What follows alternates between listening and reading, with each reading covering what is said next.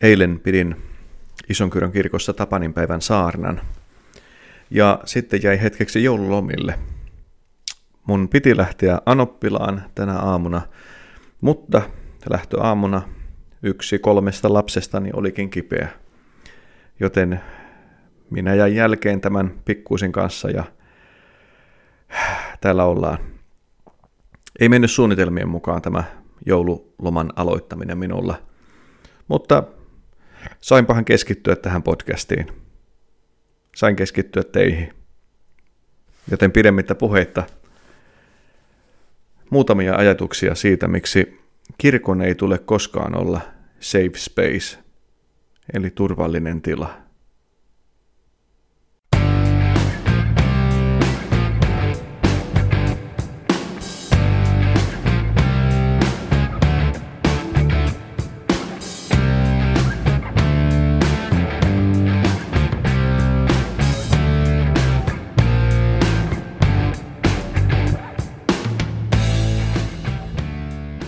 Omaa pappia? Siis sellaista pappia, jonka kanssa sä haluat jutella. Niin kuin saunan lauteilla kaverin kanssa jutellaan. Paremmin kuin saunan lauteilla kaverin kanssa jutellaan. Elämästä, kuolemasta, peloista, oudoista kokemuksista, vihasta, rakkaudesta, elämän päämääristä tai niiden puutteesta. Onko sulla sellaista pappia?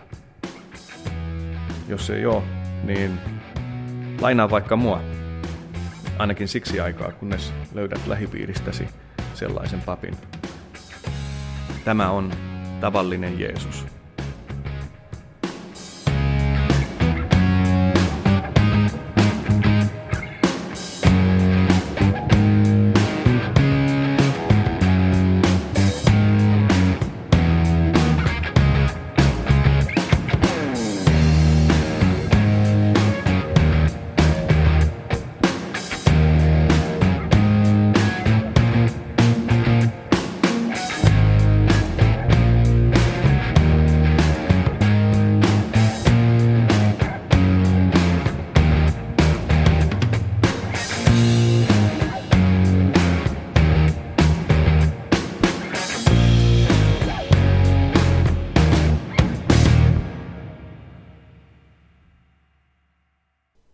Mulla on niin valtavan vähän aikaa yleensä tuota, käyttää tähän podcastin tekemiseen. Tämä arkityö, niin se vie multa no, näinä päivinä yllättävänkin vähän aikaa. Meillä on, tai yllättävänkin paljon aikaa. Meillä on niin tota, paljon vajausta työvoimassa tällä hetkellä mun seurakunnassa. Ää, on hankala löytää aikaa podcastin tekemiselle, mutta ää, katsoitteko te sitä Ylen haastattelua, jossa olivat keskustelemassa sananvapaudesta toimittaja Rena Sebrahim ja entinen avaruustähtitieteen professori Esko Valtaoja. Maria Sannikka oli juontajana ohjelmassa, tai ehkä se on sen tota, formaatin tai ohjelman nimikin Maria Sannikka.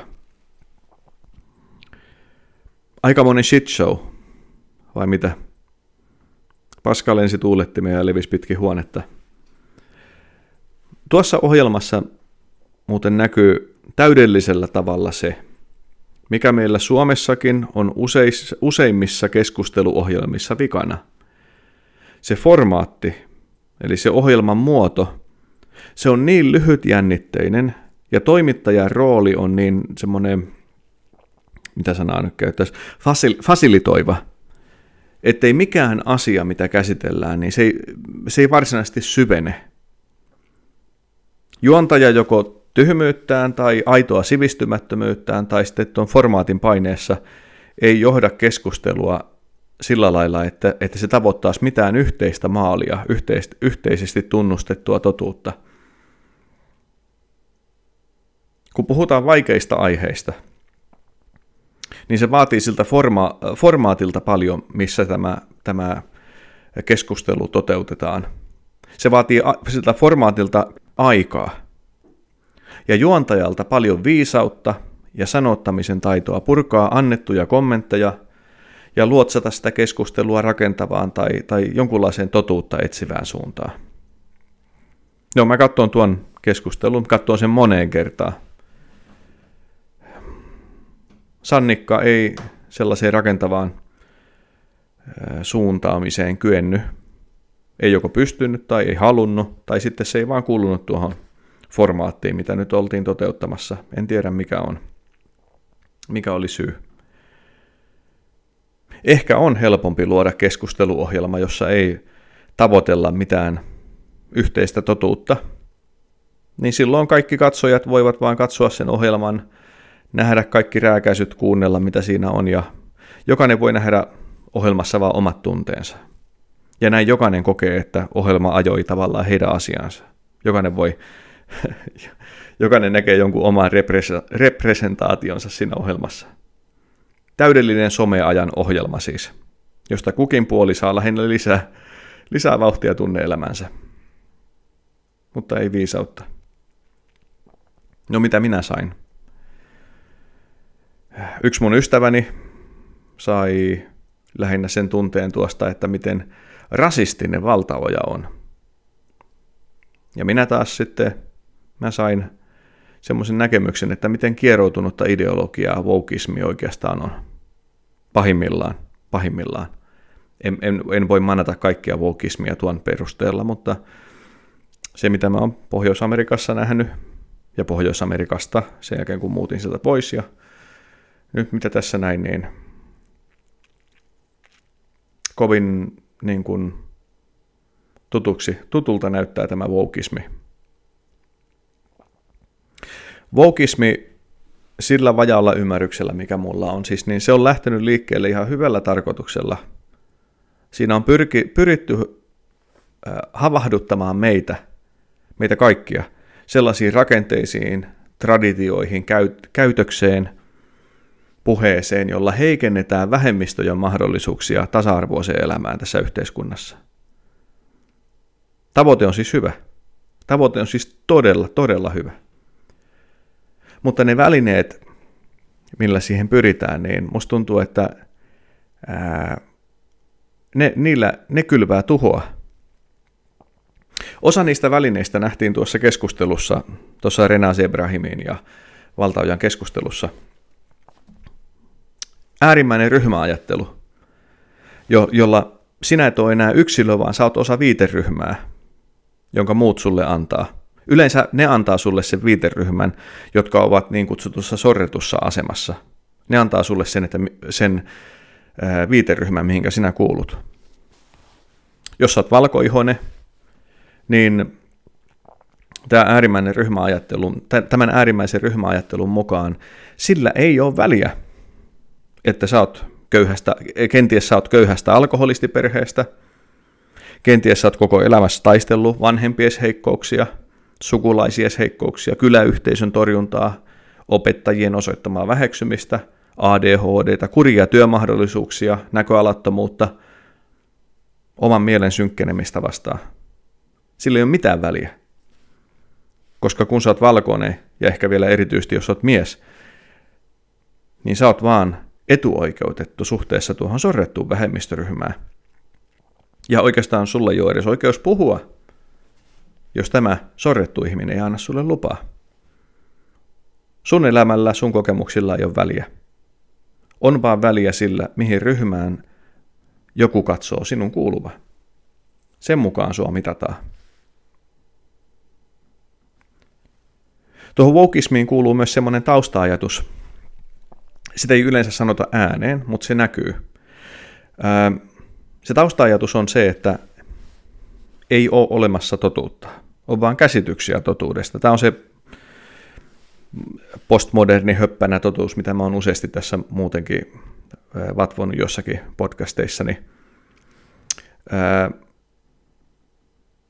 On vaan siis käsityksiä totuudesta, ja se totuus on totta, mikä saa kaikkein eniten valtaa taakseen.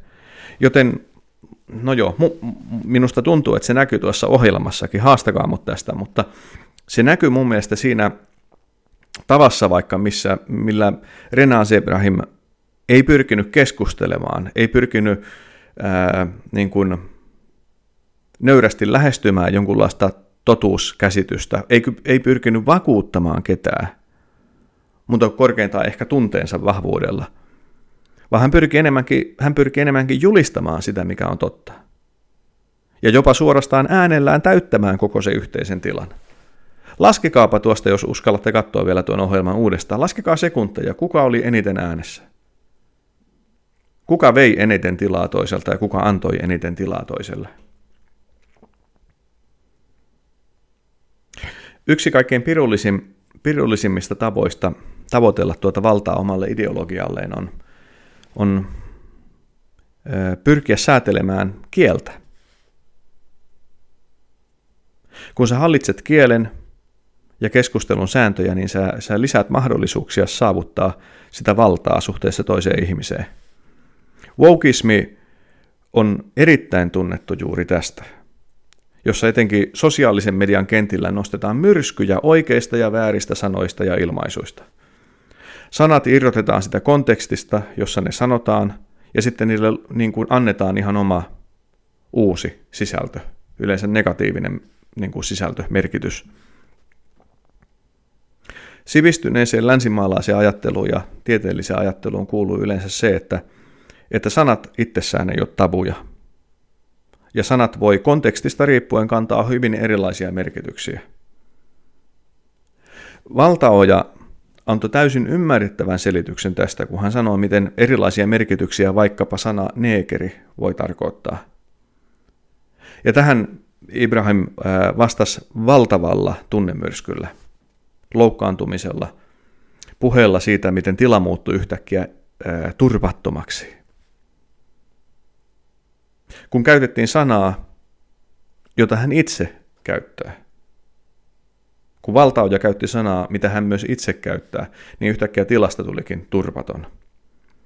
Ja tästä tulee, tästä tulee no moni puhuu tästä puhunut muutenkin, mutta tästä tulee tavallaan jokerina wokismin äh, harjoittajien tällainen, äh, mä, mä en ole päässyt tästä oikein täysin kärrylle, mutta tämä on jonkunlainen epäjohdonmukaisuus Valtaoja ei voi siis edes teoreettisesti käyttää tätä n-sanaa, koska kontekstilla ei ole merkitystä sanan pahuudelle. Näin wokismissa sanotaan. Mutta Ibrahim taas voi käyttää sitä sanaa, koska kontekstilla onkin merkitystä. Silloin, kun kyseessä on vähemmistöön kuuluva ihminen tai sellainen ihminen, kenen voidaan tämän jonkun, jonkun narratiivin mukaan sanoa, että hän kuuluu vähemmistöön tai syrjittyyn osaan kansasta. Tämä kuulostaa mun mielestä todella suurelta mielivallalta. Todella suurelta mielivallalta. Ja tässä tullaan yhteen toiseen wokismin hulluuksesta. Mm, siinä wokismissa, mikä näyttäytyy tuossa ohjelmassa, mun mielestä tunne on yhtä kuin todellisuus vähemmistöön kuuluvan tai sorrettuun kansanosaan kuuluvan ihmisen elämässä – Eli jos sä kuulut vähemmistöön, niin se, miltä susta tuntuu, määrittelee sen, mikä on totta. Jos sinusta tuntuu, että sua on loukattu, niin sitten asia on niin, sua on loukattu. Koska ei ole olemassa objektiivista todellisuutta, vaan on, on vaan sun tunteesi. Ja kaikkien pitäisi hyväksyä tämä sun kokemuksessa todellisena asiaintilana, jos, jos, jos sä oot ihminen, jonka voidaan ajatella olevan marginalisoitu meidän yhteiskunnassa – jos sen sijaan sä oot valkoinen enemmistön edustaja, niin täysin riippumatta sun omasta kokemuksestas tai intentioista tai sun elämästäs, niin, niin äh, sun sanoilla ei, äh, sun, ni, niille ei ole siis väliä, koska sä oot sortaja. Sukua tälle ajatukselle on äh, toinen uusi tuttavuus – mistä nyt on lehdissä taas kirjoitettu, mikroaggressiot. Siis erilaisten ihmisten kohtaamisessa on aina niin kuin epäsensitiivisyyttä, koska ihmiset vasta opettelee tuntemaan toisiaan. Ulkonäkö, tavat, ääni on yleisimpiä asioita, joista me opitaan tuntemaan toisemme ja minkä, mitä kautta me luemme toisiamme.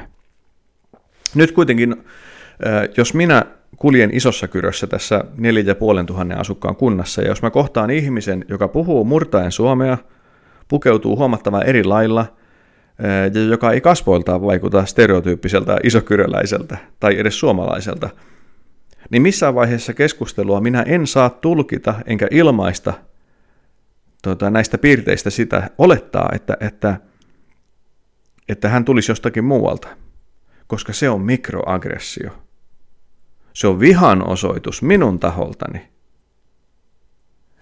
Ja tämän, tämänkin, niin kuin, että se on nimenomaan aggressio, sen määrittää tämän, he, tämän kyseisen henkilön kokemus. Tai useimmiten, ei edes tämän henkilön kokemus. Tämä keskustelu saatetaan käydä minun ja toisen ihmisen välillä niin kuin aivan rauhassa, mutta jos paikalla on joku kolmas, joka on oikein ideologian kyllästämä, niin hän saattaa koe, kokea tämän, että tämä, että tämä oli mikroaggressio.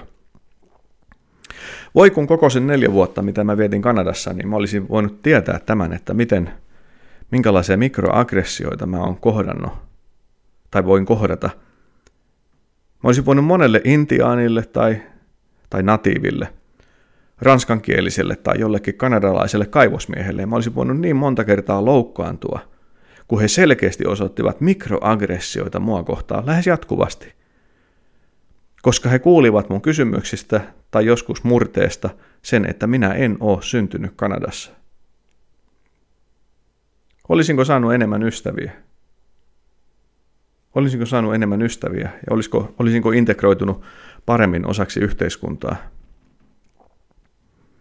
jos olisin osannut sanoa heille, että nämä on mikroaggressioita ja te ette voi, te ette voi tällä tavalla mua kohdella. Hmm. No, mun kokemus tai ihmisen kokemus ei automaattisesti määrittele sitä, mikä on totta. Maahanmuuttoteemaan liittyen, niin, niin minua voi kyllä ärsyttää se, että ihmiset jatkuvasti kyselee, mistä mä oon tullut. Mutta se on ihmisen risti tässä monikulttuurisessa maailmassa, jossa jatkuvasti kuljetaan eri piireissä, eri, erilaisissa kulttuuripiireissä, luodaan suhteita.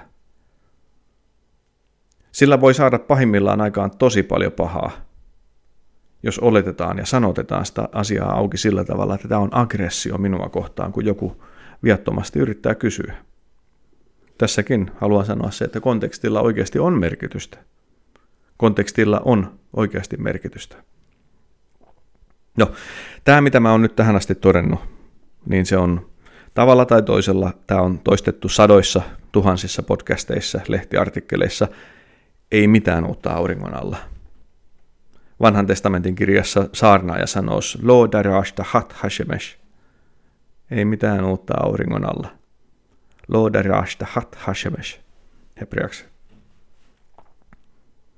Mua tässä vokismissa kiinnostaa lähinnä se, että mä, mä luulen, että noi vokismin ajattelumallit ja toimintamallit, mitä mä nyt olin tunnistavina niin tuossa Ebrahimin esiintymisessä, niin mä luulen, että ne on mahdollisesti siirtymässä myös meidän kirkkoon. Mä oon nähnyt siitä jotain merkkejä. Mä en ole nähnyt laajaa liikehdintää vielä – mutta mun käsitykseni mukaan paana on täysin auki tuollaiselle siirtymälle. Tällaista siirtymää on näkynyt Pohjois-Amerikassa, missä, missä tämä al- alkoi jo paljon aikaisemmin, mistä tämä wokismi on lähtösi. Omien, oman kokemukseni mukaan, keskustelujen mukaan, niin, niin ihan äänikäs osa suomalaista papistoa olisi valmiina tämän kaltaiselle ajattelulle ja toiminnalle, mitä wokismi edustaa, että se näkyisi myös meidän kirkossa – meidän kirkko on nimittäin, se on aina ollut halukas puolustamaan sorrettuja. Ja nythän meidän eteen marssitetaan selkeästi identifioitu joukko ihmisiä, joita tulee puolustaa ja joiden puolustamista vaatii äänekäs joukko kirkon ulkopuolella toimivia ja kovaäänisiä nuoria aikuisia, pääsääntöisesti nuoria aikuisia. Eli juuri niitä, joita kirkko omien sanojensa mukaan haluaa tavoittaa ja joita me kaikkien tilastojen mukaan tällä hetkellä menetetään kirkon piiristä koko ajan. Tässähän olisi kirkolle vuosisadan tilaisuus saada yhteiskunnallista hyväksyntää himoitsemaltaan kohderyhmältä puolustamalla yhteiskunnallisesti marginalisoituja ihmisiä. Hyväksymällä wokismin talking pointit, tavan ajatella, puolustautua. Ehkä tämä ei, niin kuin, ei tämä muuten ehkä menisi mulla niin paljon ihon alle, mutta tämä on mun kollegoiden kertomusten mukaan, kun no minä olen osa tätä tuhat, niin kuin monituhatpäistä papistoa Suomessa ja tietenkin munkin verkkoni ulottuu kohtalaisen laajalle nyt ainakin. Oma kuplani mullakin. Mutta juttelen paljon ihmisten kanssa, kollegoiden kanssa. Ja kollegoitteni kertomusten mukaan osa papistosta reagoi todella avoimesti siihen toiveeseen, että näille sorretuille ihmisille, marginalisoiduille ihmisille pitäisi järjestää kirkon sisälle omia safe spaceja, turvallisia tiloja. Mikä tarkoittaa siis sitä, että heille ei saa puhua vaikeista tai kontroversaaleista asioista, vaikka, vaikka niin kuin edes silloin, vaikka ne asiat nousisivat sen päivän Jumalan palvelusteksteistä – koska näitä ihmisiä pitää vartavasten suojella. Jossain paikoissa tämä, tällainen safe space-ajattelu ei tarkoita paitsi sitä, että ei saa puhua jostakin aiheesta, mutta myös sitä, että paikalle ei saa tulla ketään sellaista, esimerkiksi kirkon työntekijää, jonka voidaan kokea olevan potentiaalinen uhka tuolle turvalliselle tilalle. Eli mun tapauksessa vaikka jos minä kirkon työntekijänä en varauksettomasti kannata vaikka samaa sukupuolta olevien avioliittojen kirkollista siunausta, niin minä en voi kelvata pappina heidän edessään muissakaan asioissa, koska tila ei ole silloin turvallinen. Mun läsnäolo pelkästään tekee sitä turvattoman. Tai jossain tapauksissa myös niin, että, ja näistä on kuullut, että vaikka kannattaisinkin niin kuin samaa sukupuolta olevien avioliittojen siunaamista, niin koska mä oon valkoinen heteromies, eli mä kuulun tähän tällaiseen sortajien luokkaan, niin mun voi, mut voidaan kokea jo lähtökohtaisesti uhkana sille rauhalle, mitä halutaan saavuttaa. Joten minä en voi palvella. Jos minä olen paikalla, niin tilanne on, tai tila on automaattisesti epäturvallinen.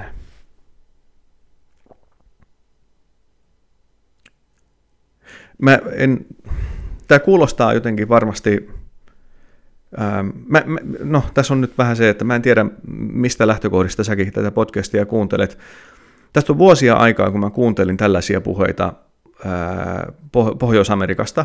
Mä olin jo muuttanut Suomeen ja mä ihmettelin sitä, että eihän tommonen hullutus nyt mitenkään voi tulla Suomeen. Eihän, niin kuin, eihän sitä mitenkään sovellu suomalaiseen niin kuin seurakuntarakenteeseen tai meidän yhteiskuntaan. Tällainen ajattelutapa. Mutta kappas vaan. Niitä laineita näkyy täällä päin jo. Mä oon kollegoilta niitä kuullut. Joten niin tämä on ihan todellista. Miten vahvaa tämmöinen siirtymä on, sitä mä en tiedä sanoa, mutta kuhan vaan maalailen piruja seinille. Haastakaa mut tästä. Tai sanokaa mulle, onko, onko teidän piireissä näkyykö tällaista? Turvallisen tilan, turvallisen tilan ajattelua. Toinen syy, miksi ähm, kirkossa saatetaan tarttua tällaiseen wokismiin, niin ähm, se voi olla hieman vaikeampi nähdä kirkon ulkopuolelta, mutta täältä kirkon sisällä työsken, työskennelleestä se näyttää hieman kirkkaammalta. Tota, Vokismi sellaisena sosiaalisena ja etenkin äänekkäänä sosiaalisen median liikkeenä, niin se saattaa toimia hyvänä välineenä saavuttaa valtaa meidän kirkon sisällä – painostusvälineenä saada tämä meidän raskas hierarkkinen kirkkokoneisto kääntymään haluamaamme suuntaan. Se on sellaista niin kuin rakenteiden ohi tapahtuvaa vaikutusta. Onhan se nähty, että kun riittävän äänekäs someryhmä huutaa, niin Hesari alkaa kirjoittamaan juttuja ja kirkon instituutiot jossain määrin alkaa taipumaan. Ensimmäisenä reagoi ne piispat, jotka ovat enemmän siihen päin taipuvia, siihen ajatukseen päin taipuvia – ja sitten taipuu ehkä jotain isompaakin. Kirkko reagoi, kun huutomyrskyn seurauksena taas 50 000 ja taas 50 000 jättää kirkon. Hmm. Vokismiin saatetaan tarttua myös sen takia, että, että hyvin harva meistä kirkon työntekijöistä niin rakastaa näitä rakenteita, johon meidät on sidottu. Tämähän on, niin kuin, tämähän on käytännössä no, mä en ole kunnallishallinnossa toiminut työssä, mutta, mutta hyvin samankaltainen rakennehan kirkollakin on. Se on valtavan raskas. Ja, ja niin kuin moni päätöksenteko on sidottu erittäin suureen enemmistöön, niin kuin äänen enemmistöön vaikka kirkolliskokouksessa, joten tämä, tämä laiva ei niin vaan, niin vaan käänny. Joten wokeismi saattaa tällaisena painostuskeinona niin kuin vaikuttaa tosi houkuttelevalta. Ja siinä tulee semmoinen fiilis myös siitä, että se on ikään kuin varsinainen kansanliike, suoraan ikään kuin seurakuntalaisen asialla. Hmm.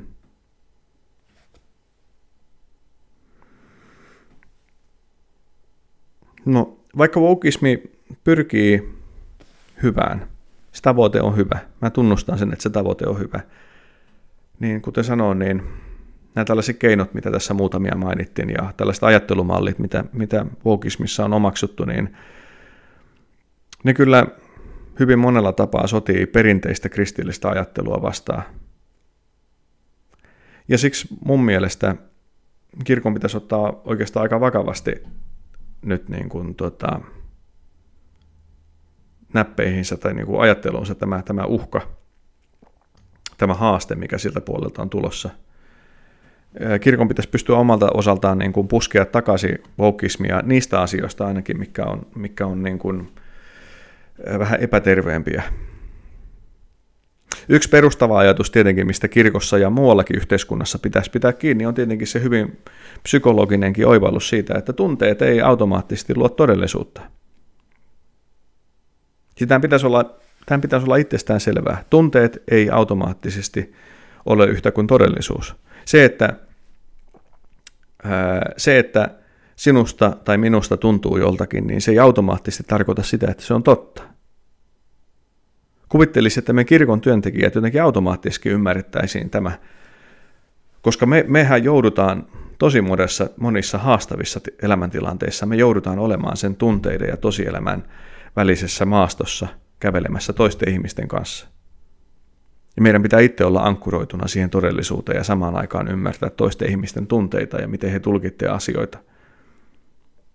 Eikö jokaisen, jokaisen lapsen vanhempikin tajuaisi tätä? On olemassa objektiivinen todellisuus ja luoja on antanut meille järjen ja metodit, jolla lähestyä sitä. Joten ei automaattisesti kumarreta sitä, joka huutaa suurimmin omia tunteitansa julki. Ei automaattisesti. En halua sanoa sitä, etteikö ihmisten tunteet voi olla myös totta. Tai eikö ne, etteikö ne kertoisi todellisuudesta jotakin. Mutta se, että, että niin tunteet ei automaattisesti kerro sitä, että mikä on totta. Ja kontekstilla on merkitystä. Vaikka kirkko olisi periaatteessa aivan omiaan erilaisten tabujen luomiselle, niin ei synnytetä kirkkoon uusia tabuja sen vuoksi, että, että jokin ryhmä huutaa, että sanojen merkitys ei ole kontekstisidonnaista, vaan on olemassa tabusanoja. Mä sanoisin pikemminkin, että ää, ja haastakaa mut tässä. Otetaan sen sijaan vieläkin tarkempaan tarkasteluun se konteksti vieläkin tarkempaan tarkasteluun se konteksti. Kieltäydytään tuosta ryhmäidentifikaatiosta, joka ylittää kaiken yksilöllisyyden.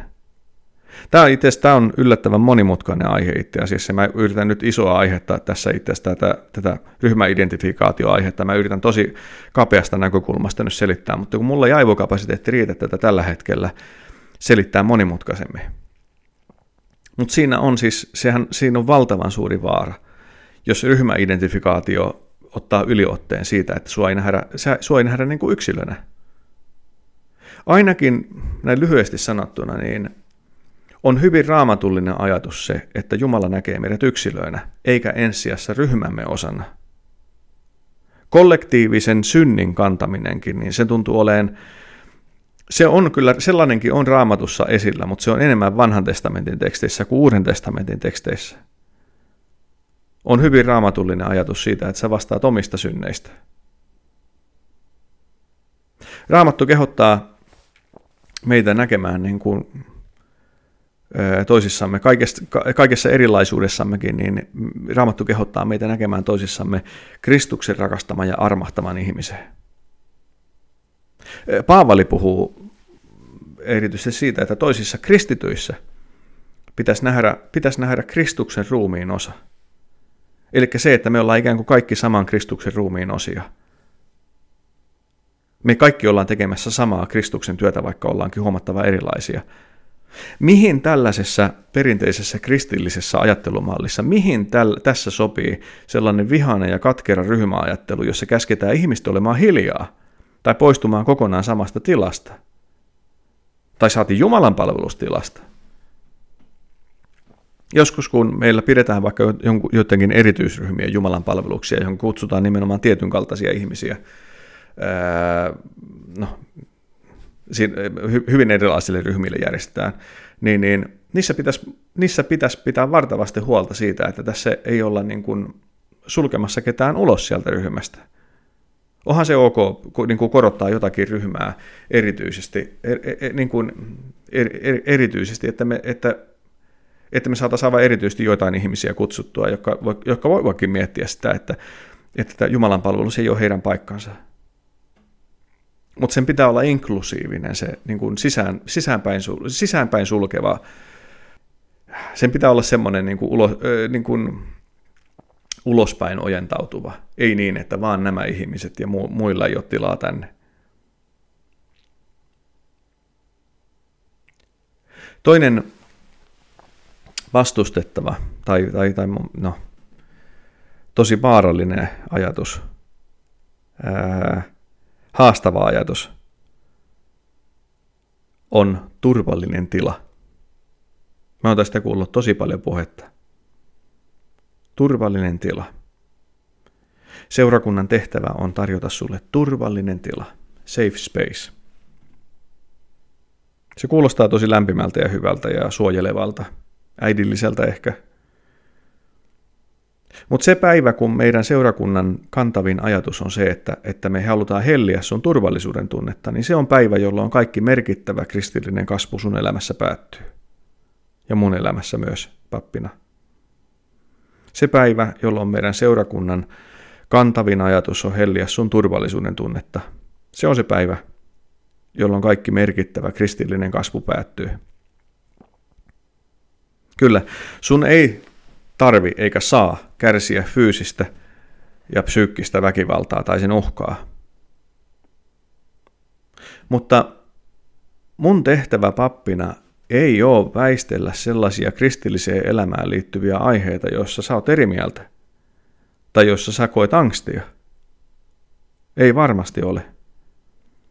Kaiken kasvatuksen, niin kristillisen kuin yleisen humanistisen kasvatuksen perusajatuksia on se, että että, että sä joudut haastetuksi ja sulle tarjotaan siinä kasvatuksessa tilaa ja välineitä selvitä niistä haasteista, mitä eteen tulee.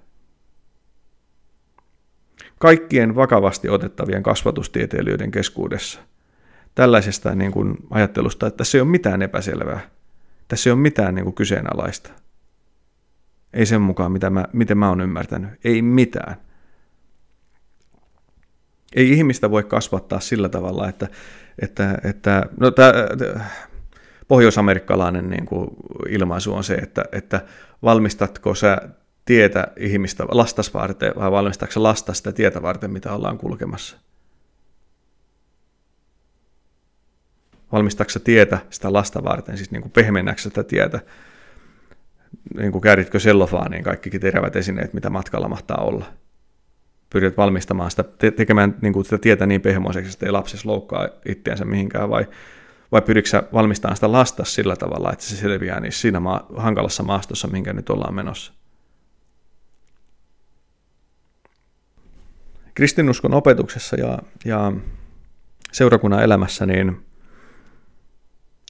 ää, sä oot tärkeä ja sä oot rakas. Sä oot niin rakas, että sut piti vartavasti löytää ja sulle piti opettaa Kristuksesta – mutta sinä et ole kirkon tärkein missio.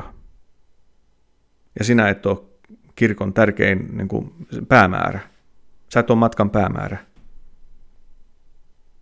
Kristuksen tunteminen on se missio, se tärkein missio, mikä kirkolla on, mikä kirkolle on annettu, mitä on toteutettu jo pari tuhatta vuotta. Ja sutkin, kun sut on löydetty, niin sut kutsutaan kantamaan sitä taakkaa joka kaikille kristityille on annettu, että sinäkin omalla tavalla, omalla paikallasi julistaisit Jeesuksesta muille. et siis julistaisi ensisijassa itsestäsi, vaan julistaisit Kristuksesta, toki omien kokemuksien kautta ja niiden värittämänä.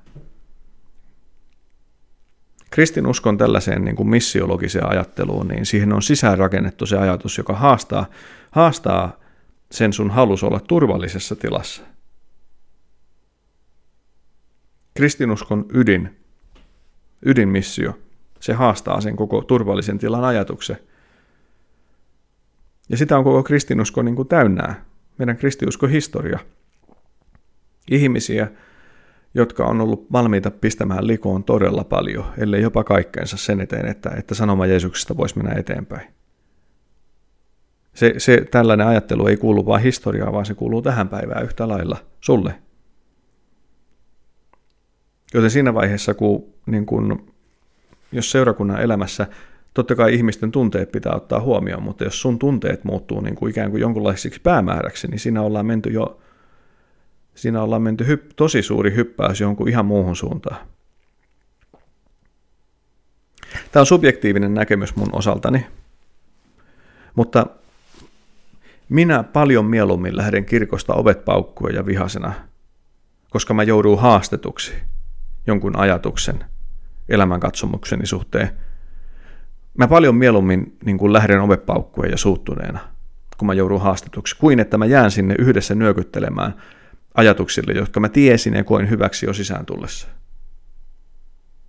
Paljon mieluummin haastakaa mut niin, että mä oikein suutu ja joudun lähtemään vihasena kirkosta pois, kuin että mä joudun nyökyttelemään vaan ajatuksille, jotka, jotka, jotka tuota, mä tiesin jo sisään tullessa. Ja kukaan ei haastanut mua. Kirkon ei pitäisi olla turvallinen tila. Ei sillä tavalla ainakaan, että, sua ei, että, että et sä joudu haastetuksi sen suhteen, että mikä, kuka Jumala on, tai että mikä sun tarkoituksessa on, tai mitä Jumala sulle haluaa. Aivan varmasti sun pitää tulla haastetuksi. Ei tämä muuten mikään kirkko olisi. Kirkon ei, kirkko ei ole turvallinen tila, eikä sen pidäkään olla turvallinen tila, ei tässä mielessä. Ei minullekaan. Ei minullekaan. Nyt etenkin, kun mulla on ollut hirmu kiirettä työssä, ja on ollut pitkän aikaa. Tosin kuten sanoin, niin meillä puuttuu väkeä töistä. Ja sitten kun tulee vaikka näitä, tulee näitä opetuksen tilanteita ja on suuri houkutus, on todella suuri houkutus, kun mäkin olen parikymmentä vuotta tätä työtä tehnyt jo, niin mulla on monenlaisia puheita, mitä mä oon valmistanut eri aiheista. Mulla on tosi suuri houkutus katsoa niitä aikaisempia puheita ja vaan pitää joku semmoinen puhe. Mutta mä oon ihan, mä oon ihan syvästi pettynyt itteeni joka kerta. Jos mä en pysty tarjoamaan niin kuin, jos mä en pysty saarnatuolista tarjoamaan mitään sellaista, joka haastaa mut itteni ja siinä samalla myös sinut. Mä oon aivan valtavan syvästi pettynyt omaan itteeni, jos mä en pysty tarjoamaan mitään sellaista, joka haastaa, haastaa minut ja sinut sinä päivänä. Koska se normi, niin kuin miten nämä asiat menee yleensä, on niin, että jos mä tänään saan uuden ajatuksen jostakin, joka haastaa mua, niin tänään se on haastava. Huomenna se alkaa vähitellen tuntua mukavalta. Ylihuomenna se on jo ihan liian helppoa, se ajatus. Ja jos mä toistan sitä edelleen uudelleen ja uudelleen jonkin ajan kuluttua, niin se alkaa jopa oksettaa se ajatus, koska se on liian mukava.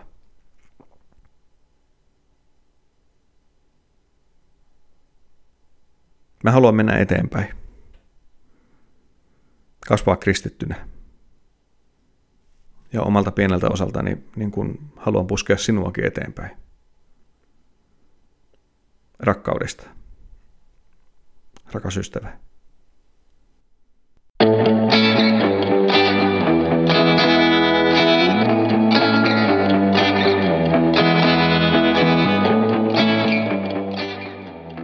Tämä oli tavallinen Jeesus, ja isossa kyrössä on tänäänkin hyvä meininki.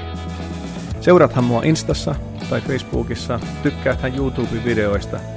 Viestiä mulle voit laittaa vaikka Messengerillä tai sitten e-mail-osoitteeseen mcvihtori at gmail.com eli mcvihtori at gmail.com. Jumalan siunausta juuri sulle. thank you